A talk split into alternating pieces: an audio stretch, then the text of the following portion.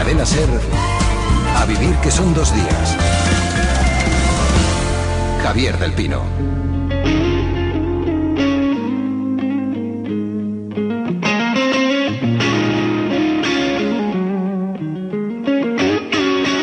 Yo pertenezco a esa generación que nació a caballo de la batalla de Stalingrado entre los nazis y los rusos.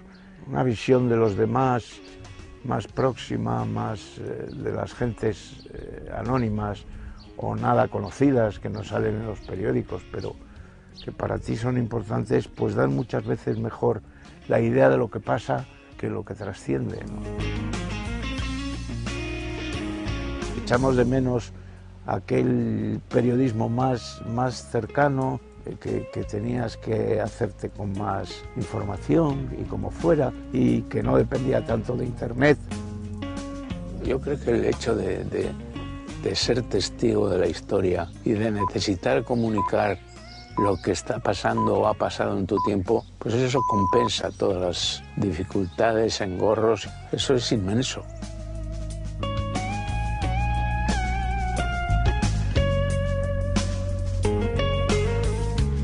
Discípulo de Miguel Delibes y maestro de reporteros, viajero incansable, testigo de los acontecimientos más importantes de la segunda mitad del siglo XX y escritor, pero sobre todo periodista. En este último espacio sobre periodismo queríamos hablar de un maestro, de Manu Leguineche. Gervasio Sánchez, buenos días. Hola, buenos días. Manu es todo un referente para quienes se dedican a esto de contar historias, ¿no, Gerva? La verdad es que en tiempos de crisis de identidad en el periodismo como el actual, Manu Leguineche sigue siendo un gigante del periodismo porque ha mantenido toda su vida la independencia periodística, que es el valor más sagrado del periodismo y que más hecho en falta hoy día en el periodismo español. ¿Por qué dirías tú que Manu ha conseguido por igual el respeto de periodistas jóvenes y veteranos? Pues evidentemente porque cuando uno busca referencias intenta encontrarlas en los mejores y los mejores son muchas veces pocos, los mejores son aquellas personas que se mantienen íntegros como profesionales siempre cuando se les ofrecen puestos directivos siguen siendo, digamos, íntegros y cuando están, digamos, en un puesto secundario también son íntegros, ¿no? Yo creo que Manuel Leguineche ha sido toda su vida, toda su carrera periodística, que realmente es difícil encontrar comparaciones en el periodismo español, una persona íntegra. Déjame saludar a alguien que conoce muy bien a Manu y de quien también aprendemos a diario, además amigo, Iñaki Gabilondo. ¿Cómo estás, Iñaki? Hola, Javier. Buenos días, Servasio. Un saludo a todos. Hola. Para ti también, Iñaki, es un referente, Manuel Eguineche, ¿no? Sí, supuesto, y por muchas cosas. Por lo que estoy diciendo Gervasio y porque además él, de todas las vías posibles de periodismo, eligió la del periodismo de testigo, como hace Gervasio también. Es, él eligió ser el hombre al que no le contaran las cosas, sino que contara las cosas que estaba viendo y que tenía delante de sus ojos, arriesgó mucho, estuvo en primera línea en los más importantes conflictos, las guerras, se acreditó en ese terreno mucho y él siempre prefirió, como digo, de todas las maneras posibles de abordar el periodismo, actuar así, el periodismo que uno ve, vive y que le convierte a uno en testigo, el hombre que hace de su vida pues una especie de compromiso con el testimonio, como digo, hace Gervasio. Yo siempre he creído que ha sido un poco nuestro Kapuczynski, Manu, que luego además eso lo ha servido con una personalidad de una bonomía, de una sencillez, de una simpatía, de un hombre de una, de una cordialidad superlativa que le hacía y le hace ser querido por todos. Luego se convirtió también en creador, cuando creó Colpisa, creador de una agencia para que la información pudiera circular y se convirtió en un maestro ya directo de, de sus compañeros en fin, una, una, persona fantástica, a la que daba gusto oírle, por ejemplo, cantar, porque no sabes cómo canta zarzuela y cómo canta Granada, por ejemplo, ha sido una de sus especialidades, esa voz en grito. Yo creo que la suma de esas dos cosas, la condición de periodista puro, de raza, de los de estar en primera línea, más una personalidad, de una cordialidad y de una afectuosidad tan grande, pues le convierte en un hombre al que no puedes no querer y al que no puedes no admirar. El que siempre defiende el, el sentido común como uno de los grandes valores de esta profesión. ¿Cómo crees tú que vamos de sentido común ahora? Bueno, mal. Yo creo que mal, porque para empezar, cuando se convierte, como se ha convertido en los últimos años, el dinero en el supremo valor, que siempre ha sido un valor y debe serlo, yo no digo que no, pero cuando se ha convertido en el Dios uno y trino, en el, el objetivo superlativo de todo, el que manda, el que dirige, el que rige, el que lo hace todo, naturalmente no podemos estar viviendo un mundo demasiado racional. Eso nos enloquece y nos saca del sentido común. El sentido común al que más se refiere es el encuentro de el valor primero como valor primero, el de la gente, la vida, las cosas básicas de la vida como elementos fundamentales a las que, como digo, acercándose como él se ha acercado a tantos territorios de donde la verdad palpita, pues eso, le llena a uno de sentido común. Pero te repito, tienes delante a la persona que posiblemente pueda dar testimonio mejor que nadie de esa manera de entender las cosas, que es Gervasio. Un abrazo, Iñaki, hasta luego. Adiós, Javier. Hablábamos antes de cómo Manu siempre ha dicho que ser periodista es lo que tenía que hacer porque no hubiera sabido hacer otra cosa. Hablamos también del reportaje. Buenas noches. A la velocidad con la que evolucionan los acontecimientos en la Europa Oriental, la apertura de las fronteras entre las dos Alemanias. Diego Carcedo, buenos días. Buenos días. Cuando llegas a la dirección de informativos de Televisión Española, le ofreces a Manu dirigir En Portadas, un programa de reportajes de referencia en la televisión pública. ¿Por qué le encargas este proyecto? Tengo que decir que fue una de las primeras cosas que hice. Primero porque el programa que estaba en esos momentos en el que yo había empezado y había trabajado, pues estaba en un momento muy delicado. La dirección de programas me decía que había que suprimirlo porque tenía muy poca audiencia. Yo no podía ser el director que suprimiese ese programa y empecé a pensar qué podía hacer y lo único que se me ocurrió fue lo más sensato, que era encargárselo a Manuel Leguineche, que me pareció que era la persona más indicada. Recuerdo que le llamé, dijo, no, no, yo hago algún programa, pero dirigirlo. Digo, Manu, tienes que dirigirlo tú, como sea. Y desde luego lo estuvo dirigiendo con mucho éxito. Además, conseguí que él mismo lo presentase bastantes veces. Y la verdad que aquellos meses que lo estuvo haciendo, para mí además era una ayuda enorme que pasaba por mi despacho. Nos pasábamos horas allí pues hablando y recordando tiempos. Y recuerdo también el día de los hechos terribles de Tiananmen, de la plaza de Tiananmen en China, que empezamos a recibir imágenes. Entonces propusimos que Manu hiciese un programa especial que hizo cuando estábamos allí pues recibiendo las imágenes por de vídeo, cuando estábamos intentando editarlo y tal, Manu y yo nos mirábamos y comentábamos, y tiene narices que tengamos que estar tú y yo aquí. Me decía, tú ahí arriba firmando papeles y yo aquí haciendo esto cuando realmente teníamos que estar era justamente allí en Tiananmen.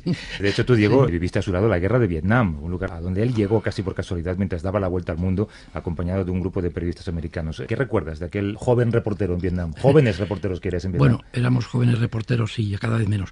Pero, bueno, él estuvo varias veces que yo sepa. De luego, cuando más coincidí con él fue la última etapa, ya en los últimos días del asedio a Saigón, la caída de Saigón y el final de la guerra, que fue el 30 de abril del 70 él no estuvo en los últimos días porque, como era muy inquieto, unos días antes se marchó. Quería asistir en Portugal a las primeras elecciones democráticas. Se cumplió un año del 25 de abril y quería estar presente en las elecciones. Pero nos pasamos allí, pues yo creo que casi dos meses o dos meses y medio, viviendo unos momentos dramáticos, terribles. Y la verdad es que, mm, bueno, podría estar contando anécdotas de Manuel Guineche, todo lo que nos ocurrió en aquellos momentos terribles, pues yo creo que dos días seguidos, ¿no? Porque ahí tuve muchas ocasiones de mm, comprobar todo lo que ya sabía de Manu, ya hemos estado juntos en muchos sitios, pero nunca tanto, nunca tan intensamente, y comprobar mm, todo lo que admiré siempre y cada vez admiro más de Manu Leguineche, ¿no? Primero, su condición personal, que es, desde luego, excelente. Es el mejor compañero que uno se puede improvisar o hacer para cualquier peripecia que emprenda. En segundo lugar, el rigor con que afrontaba las informaciones en unos momentos que era muy complicado, pero él estaba además hasta el ultimísimo momento trabajando la información para mandar su crónica escrita, que además tenía muchas dificultades para transmitirla, y después la valentía con que afrontaba el tener que acudir a los sitios donde había más dificultades y desde luego más peligro. ¿Qué recuerdas de su manera de trabajar sobre el terreno, el día a día? Bueno, la... Bueno, ordenado, por ejemplo, era... Bueno, relativamente. Él mm, siempre sentía que tenía poca información, quería estar en todas partes, como es lógico, quería comprobar personalmente los hechos, intentaba hablar con todo el mundo y desde luego a la hora de ponerse a escribir también intentaba contrastar toda esta información con todas las fuentes que podía que muchas veces pues eran unas fuentes muy limitadas, porque en el caso de Vietnam, por ejemplo, eh, las fuentes procedentes allí del, gobierno local eran muy cerradas. Con los americanos, por ya se sabía, en fin, era la que teníamos como más frecuente, pero también había que tomar algunas cautelas. Pero Manu estaba pendiente continuamente. Yo recuerdo que por las noches solía acompañarle a enviar las crónicas, que las enviaba por teles, y era un sí, por cuánta gente está escuchando esto que, era algo algo tan claro que ya suena tan anticuado no mandarlas por teles además era curiosísimo era que llevarlas a una oficina muy siniestra donde había un funcionario que escribía, que no sabía, por supuesto, español, ni que dominaba mal el alfabeto. Y transcribía letra a letra. Letra letra, sí, en un, en un teletipo ciego que llamaban, y nos quedábamos mano y yo mirándole, asombradísimos de la rapidez con que lo hacía. Y decíamos, ¿y qué te estará enviando mano este hombre a, a la agencia? Y luego Manu me comentaba siempre que se había sorprendido muchísimo cuando llegó a España y vio las crónicas y tal, la perfección con que habían sido transmitidas. ¿no? Bueno, yo me imagino que el también escritor, periodista y viajero, Javier Reverte, le ha hecho mucha ilusión escuchar a Manu hablando de los reportajes que hicieron juntos sobre la caída del comunismo. ¿Cómo estás, Javier? ¿Qué tal? ¿Cómo estás? Dos meses viajando con eh, Manu y contando para Televisión Española los cambios que vivía entonces Europa del Este. ¿Cómo era viajar y trabajar con Manu? Bueno, es que Diego fichó para en portada a Manu y Manu me fichó a mí para hacer algunos reportajes. Sí, sí, me acuerdo. Me acuerdo Entonces eh, hice como 10 o 12. Iba a decirlo, pero como no te había presentado todavía. No te preocupes. Y recuerdo que él, que estaba director... Sí, Alfonso Rojo. Sí, en fin. estaba enviando reporteros. En una de esas dijo, yo no aguanto más, yo tengo que ir a algún reportaje. Y me dice, ¿por qué no nos vamos juntos a recorrer todo el este de Europa? Justamente en el año 89, cuando la caída de los comunismos. Y allá que nos subimos en una furgoneta, la alquilamos en, vamos, en Berlín, pues eh, él y yo y Márquez, un cámara, bastante conocido de televisión, y el ayudante del cámara, y nos recorrimos durante dos meses todos los eh, países del este europeo, menos la Unión Soviética, ¿no? los de Polonia, Hungría, eh, Bulgaria, Rumanía. Y fue un viaje soberbio, hicimos tres reportajes, me parece que fueron tres o cuatro, no recuerdo, de una hora de duración. Un viaje en el que aparte de, de, bueno, trabajar con Manu era una delicia, porque era un hombre que se metía en todos lados. Tenía un alma de reportero, sobre todo fundamental, que no es más que el alma del periodismo. Cuando se dice que es el periodismo, digo, pues el periodismo es el reportaje, no es otra cosa. A mí me sobran las tertulias, me sobran los análisis, me, me gusta el reportaje. El reportaje es ir a un lugar, ver, oír, olfatear y contar. Y ese es el periodismo de toda la vida. ¿Sí? ¿Se le podía encargar algo a Manu o hacía lo que quería? Sí, pues se podía encargar, pero él hacía lo que quería, siempre, por supuesto. Tiraba. Él tenía dos, dos actitudes. Una esa, la de estar a pie a tierra en todo, y luego la curiosidad de los niños. El alma de Manu es el alma de un niño. Yo le conozco mucho, somos casi hermanos. Y Manu tiene un alma infantil, un alma de una curiosidad de un niño de, de 10 años, ¿no? Y eso lo, lo vigila y lo, vamos, e incluso se lo alienta. Y además es, yo se lo admiro porque creo que hay que tener un alma de niño. Perder el alma del niño al final es un poco perder la vida, ¿no? Y claro, el niño es curioso. Claro. Y Manu, eh, como periodista, era un niño curioso y como persona es un hombre, un niño y, curioso. Y luego es otro elemento del que hablábamos, el sentido del humor, ¿no? Sí, yo me he reído mucho con él, la verdad, porque ese, ese es un aspecto que se dice poco, ¿no? De, sobre Manu se conoce poco. Por ejemplo, hicimos un, un reportaje para una revista, fuimos juntos también, escribíamos cada uno un, reportaje sobre la guerra de Bosnia. Fuimos juntos en un coche desde España, en un SEAT alquilado que conducía casi siempre yo, porque Manu es un desastre en las cosas prácticas. es un desastre. Y entonces eh, recuerdo que estando cerca de Sarajevo, vimos un hombre, un soldado bosnio, que llevaba un saco de patatas en el hombro pesadísimo y andaba con un pesado, pesado. Y el hombre nos hizo autostop, nos dio pena, paramos, entró en el coche el, el hombre, nos acomodamos el saco de patatas en el maletero y de pronto cuando arrancamos empieza a oler el coche. El tío olía a rayos. No he olido nunca en mi vida a nadie tan mal como aquel tío. Me olían los pies, los sobacos, todo. Olía, yo qué sé, como un cadáver casi, ¿no? Y entonces ya cuando ya le dejamos bajó, abrimos todas las ventanas y dice Manu, dice, voy a hacer un el reportaje, se va a llamar El perfume de la guerra. Gervasio, tú eh, reconoces a Manu en todo esto que oyes, ¿no? Bueno, yo creo que la gran virtud de Manu era que cuando se ponía a hablar, aparte de que es un libro, vamos, es un libro de sabiduría, podía pasar horas escuchando, pero escuchando unas historias increíbles que te las contaba con un orden y con una exquisitez y con una sabiduría que es, es impresionante, ¿no? Yo lo, lo, conocí de una manera muy curiosa en el año 88, cubriendo el plebiscito contra Pinochet, que perdió Pinochet, pues lo vi y me acerqué y le dije, señor Leguineche, mire, me llamo Gervasio Sánchez y soy un periodista freelance que estoy aquí trabajando y me, gustaría poder hablar con usted ahora que vamos a, a, volver en el autobús a Santiago. Habíamos ido a hacer un meeting fuera de Santiago, nos habían puesto unos autobuses. Se pone a reírse y me dice, pero Gervasio, si yo leo tus crónicas en Heraldo de Aragón. Digo, ¿cómo? Dice, sí, yo trabajo para una agencia de noticias, Fast Press, y mis servidores principales son los diarios regionales y siempre estoy al día de lo que escriben los periodistas locales y también los periodistas como tú, que hacéis internacional en medios locales, ¿no? Y así fue mi inicio de mi relación con Manu, al que, bueno, quiero como un padre, o quiero más que a un padre incluso, porque creo que con él, con sus libros, siempre con su sencillez, pero al mismo tiempo con su sabiduría, he aprendido muchísimo. Yo creo que sería distinto mi vida, periodísticamente hablando, si yo no hubiera conocido a Manu hace 25 años.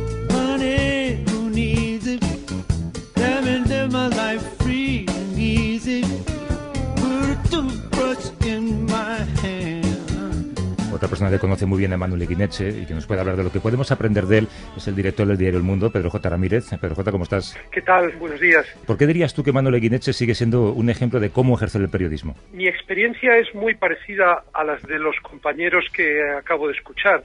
Creo que no hay un solo periodista que haya tenido contacto con Manu que no le tenga que estar agradecido por algo él era todo generosidad en este trabajo nuestro en el que hay tanto ego y en el que tanta gente va a lo suyo. A Manu le importaba siempre mucho más que el resultado del trabajo de todos supusiera ampliar el derecho a la información de los ciudadanos, que su protagonismo, su propio papel en cada episodio. Me acuerdo muy bien de cómo me ayudó siendo un joven director en Diario 16 hace 33 años su agencia todavía no se llamaba Fax, yo creo que todavía no se llamaba ni siquiera Lid, yo no sé si todavía era Colpisa o Sapisa.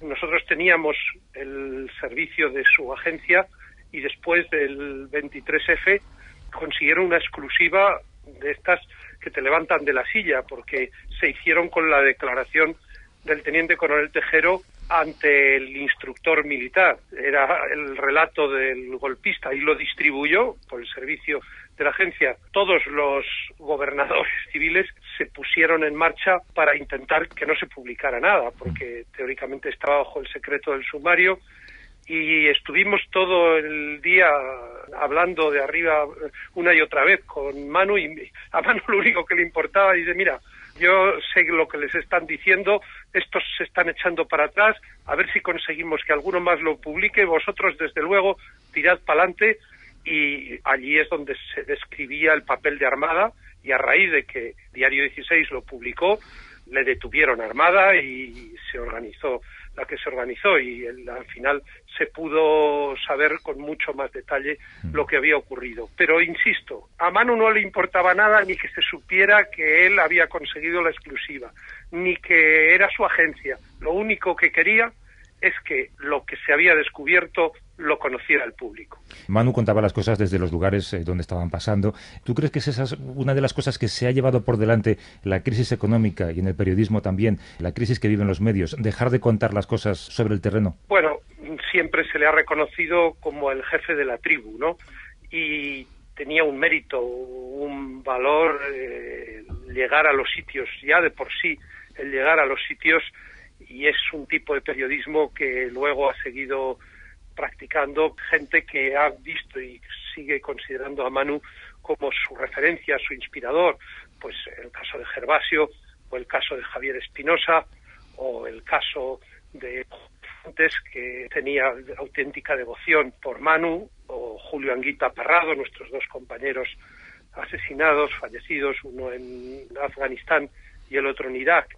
La verdad es que ese periodismo de riesgo es el periodismo en el que la propia vida está en juego al servicio de la información, pues es verdad que parece un poco sobrepasado por los medios electrónicos porque siempre hay alguien que está ya en un sitio en el que pasan cosas, pero la mirada subjetiva, la mirada honesta de quienes, como desde luego lo ha hecho siempre Manu, buscan sobre todo el ángulo del dolor de los otros, el ángulo de las víctimas, de las personas inocentes que son atrapadas en medio de las ambiciones de los poderosos o de los que tienen ideas fanáticas de uno u otro signo, esa mirada hay que conservarla como sea. Y es verdad, ahora en medio de la crisis cuesta mucho dinero mandar un reportero al último rincón del mundo, tenemos que esforzarnos entre todos en conseguir que esa parte del periodismo, que es la que más nos ennoblece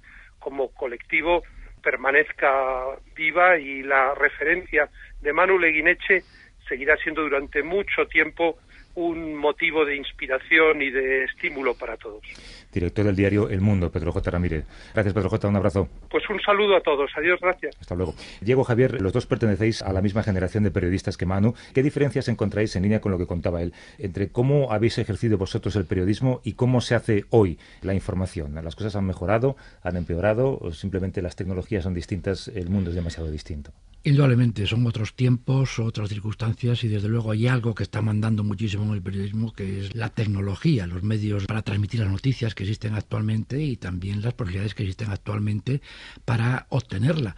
Ahora mismo pues eh, ocurre cualquier cosa en el lugar más alejado de la Tierra y tenemos al alcance un teléfono para poder llamar y por supuesto sabemos que allí enseguida va a haber una compañía telefónica que pone un enlace por satélite del que se pueden estar enviando las imágenes casi casi en directo y desde luego tengo que decir que los que hemos trabajado en etapas anteriores en este periodismo, y Javier es, un testigo, estoy seguro, y por supuesto Mano Guineche, un testigo excepcional, y no cabe duda que también Gervasio, pues las mayores dificultades que hemos encontrado muchas veces no era obtener la información ni el contarla, sino el poder enviarla. Desde luego tengo que decir que a lo largo de mi etapa de reportero fueron muchas las informaciones que se quedaron por el camino, de luego la etapa que estábamos en Vietnam, las mías que eran vía telefónica, vía avión, mandando las imágenes, pues muchas se perdieron en esos momentos. En esto ha cambiado. Y esto por supuesto facilita mucho el trabajo, pero en otros aspectos también hay que decir que ahora mismo se exige muchísimo más y que mm, son otras las dificultades que surgen para poner obtener la información, porque incluso muchos de los protagonistas de la información que tendrían además la obligación de proporcionarla y de contribuir a que la información circule libremente, pues se resisten a través de televisores de plasma, a través de, en fin, de ocultarse o de saltar por alguna ventana de la trastienda con mucha frecuencia, ¿no? Creo que esto es un oficio y la vocación hay que tenerla en el ADN, o sea, Manu ha vivido el periodismo como un oficio permanente, 24 horas al día trabajando, ¿no? A mí me impresiona hoy día cuando amigos míos situados en los medios, en puestos de dirección, me dicen que tienen dificultades para que sus corresponsales muevan el culo, hablando claro, de la silla en la que están sentados y se vayan a cubrir una información que ha pasado en un barrio periférico de la ciudad en la que viven, ¿no? Esto ha pasado recientemente, ¿no? Se vayan a, cubrir un, atentado, por ejemplo, en, un barrio porque es peligroso o que digan que no van a otra ciudad porque tienen mejor información en la capital norteamericana en vez de ir a la ciudad donde están ocurriendo los acontecimientos. Me parece que yo si fuera el director de ese medio, evidentemente estas personas no volverían a trabajar más en el medio que yo dirijo. Yo los volvería a casa y les diría, mira, a partir de ahora va a haber otras personas que crean en esta profesión, que crean en este oficio, que crean que el periodismo es sagrado porque educa, porque informa, porque hace que una sociedad sea más democrática, incluso sea menos manipulable, yo cogería y tomaría decisiones muy mm. drásticas si estuviese al frente de un medio de comunicación. Bueno, bueno, y también eh, hay otra cosa, Gervasio, que tú sabes bien, también son las empresas. Las empresas están matando el periodismo en mucha medida, porque no quieren gastar en enviar gente a los sitios. Está Internet, están en las agencias internacionales, y entonces eh, han decidido que no, que está mejor el comentario. Tú coges varios periódicos, los pones encima de la mesa, pueden traer hasta la misma foto y las mismas noticias en portada, claro, con distintos titulares y luego con distintos editoriales tratando esa noticia. Pero ya no les interesa a muchas empresas mandar a la gente. Incluso las empresas aceptan en un momento que se den ruedas de prensa y que no se pregunte a los políticos en ese momento. No hay preguntas. En el tiempo de, ese periodismo que estamos hablando, que tú has vivido también, Gervasio, Diego, Manu, por supuesto, yo también, yo recuerdo que lo más importante era estar en el lugar y contar a partir de ahí tu impresión de lo que estaba sucediendo. Manu, sigo con su sentido del humor, recuerdo una vez que me contaba que no sé qué guerra, que había estado él por allí, dice en un momento determinado estaban cerca de la trinchera todos los periodistas del mundo esperando a ver qué pasaba y todos puestos con las radios pequeñas encendidas escuchando la BBC para ver qué es lo, que pasaba. Bueno, escuchaban lo que era la BBC, pero también contaban lo que estaban viendo. O sea que es una manera distinta de trabajar que yo creo que son las empresas las que no lo aceptan.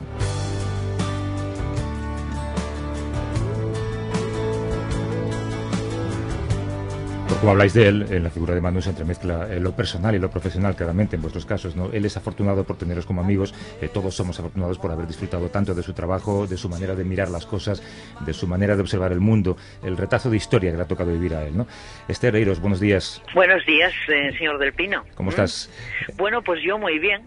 habida cuenta de que ya no podíamos saludarnos en directo, pero yo soy de esas oyentes que los sábados por la mañana, antes de ir a mi trabajo, pues evidentemente escucho la radio te lo agradezco. En el programa que diriges en Onda Cero, en Gente Viajera, hemos podido escuchar eh, las últimas historias de viajes de Manu. ¿De qué manera dirías tú que ha observado él el mundo como periodista y como viajero? Bueno, yo, Javier, te tengo que decir que yo soy, me considero una mujer muy afortunada por muchos motivos que hoy no voy a contar, pero que con respecto a Manu Leguineche he pasado de ser aquella señora que lo admira y que lee eh, cada uno de sus libros y que lo sigue en sus y en esas guerras que él dice que no iba buscando, pero que siempre lo enviaban a esa guerra, pues he pasado a hacerle entrevistas de sus libros y el día que se presentó Gente Viajera y pensé, pues de tener la osadía de, pedirle al señor Leguineche que cuente de vez en cuando alguna cosita que anime un poquito a esos periodistas que se hicieron periodistas por haber eh, leído, por ejemplo, Hotel Nirvana, ¿no? Y que muchos además eh, lo, seguían así y enviaban sus libros para que se lo firmara. Y él me dijo que sí, sorpresivamente, para mí, no sorpresivamente porque yo no supiera que estaba hablando con un gran humanista. Ya sabes que en aquel homenaje que se le hizo en Guadalajara me dieron la oportunidad de escribir un par de páginas que titulé un corresponsal entre dos siglos y allí yo he dicho todo lo que me salió del corazón con respecto a Mano Leguineche.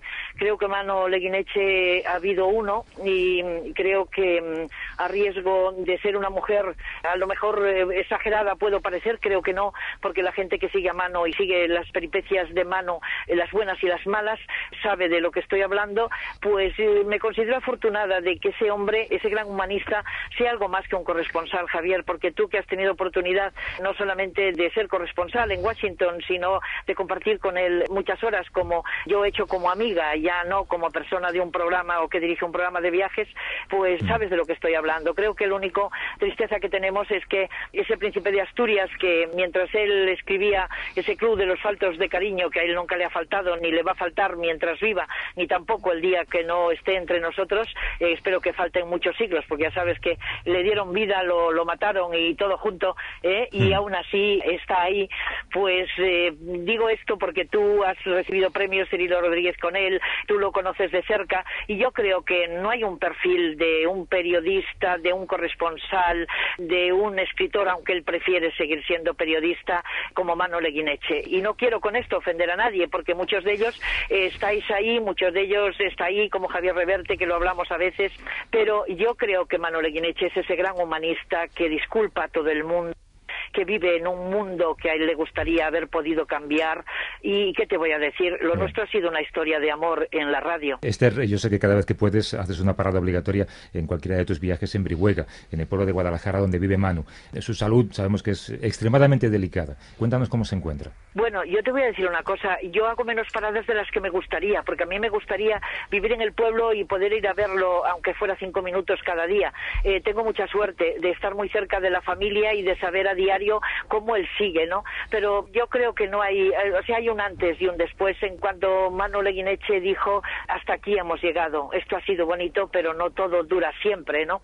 Y, y él está ahí, y yo creo que su sonrisa, cuando te aprieta la mano, eh, sigue siendo Leguineche de siempre, de toda la vida. Y todos nos enfrentamos en algún momento de nuestra vida, como sabes, Javier, pues algún tipo de dolencias o de historias, ¿verdad?, que nos rompen el día a día y ese es un poquito el proceso. Pero Manuel Leguineche está ahí y yo, pues yo soy una mujer muy avanzada, o sea, siempre pienso que la medicina avanza y que, porque no podemos poder volver a montar tertulias en torno a este gran maestro, a este al que muchos todavía siguen o siguen llamando el jefe y que él llamaba su tribu, ¿no? Yo no he tenido suerte de pertenecer a esa tribu, me he venido tarde, lo he admirado, lo he querido, lo quiero, lo admiro y yo creo que es lo mejor que pasa por el periodismo de este país. Bueno, pues te agradezco que nos lo hayas contado, Esther Eiros, que dirige en Onda Cero Gente Viajera. Un beso fuerte. Muchísimas gracias a ti y que también en el fin de semana aderezas con un placer, ¿eh? con una experiencia antes de que yo empiece. Así que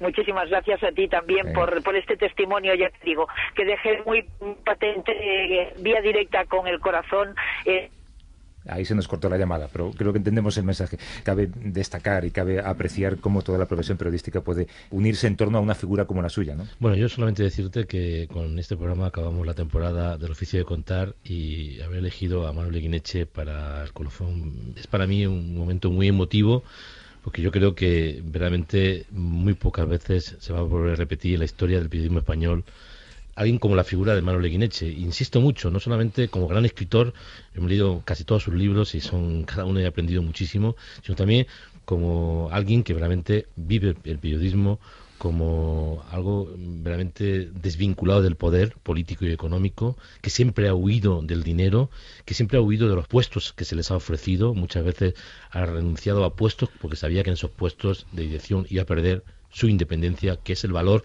que yo creo que siempre ha sido más importante en la vida y en la historia de Manuel Guineche y de los periodistas que creemos en el periodismo como el vigilante mayor del poder.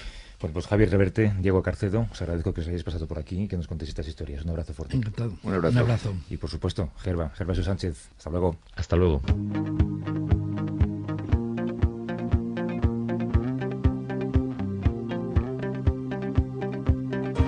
Miguel Ángel Jimeno despide la última sección de periodismo de la temporada con un homenaje en su blog sonoro La Buena Prensa a profesionales de este oficio de contar, tan anónimos como imprescindibles. En mis 19 anteriores intervenciones siempre he comenzado citando a un ilustre del periodismo.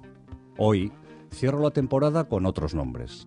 Javier Rodríguez, Silvia Tubío, Antonio Vázquez, Antonio de la Vega, Pilar Solís, Carlos Cherbuy, Carlos Alberto Cabrera, Antonio Romero, Rocío Vázquez, José María Aguilera, Rubén López. Todos son periodistas. No tienen el nombre, la fama o los premios de otros, pero cada día están ahí para sus lectores. Todos son periodistas. Posiblemente no tienen cientos de seguidores en Twitter, pero están muy pegados a la vida de su ciudad y a la de sus lectores. Todos son periodistas. Quizá no publican extensos reportajes, pero cada día sacan adelante media docena de informaciones para contar muchas cosas a sus lectores. Todos son periodistas. No trabajan en el país o en ABC, sino en el humilde, y lo digo desde el respeto, La Voz de Cádiz. Quería terminar la temporada con ellos, porque gracias a ellos, como gracias a otros cientos de colegas de los que nadie parece acordarse, existe y seguirá existiendo el periodismo.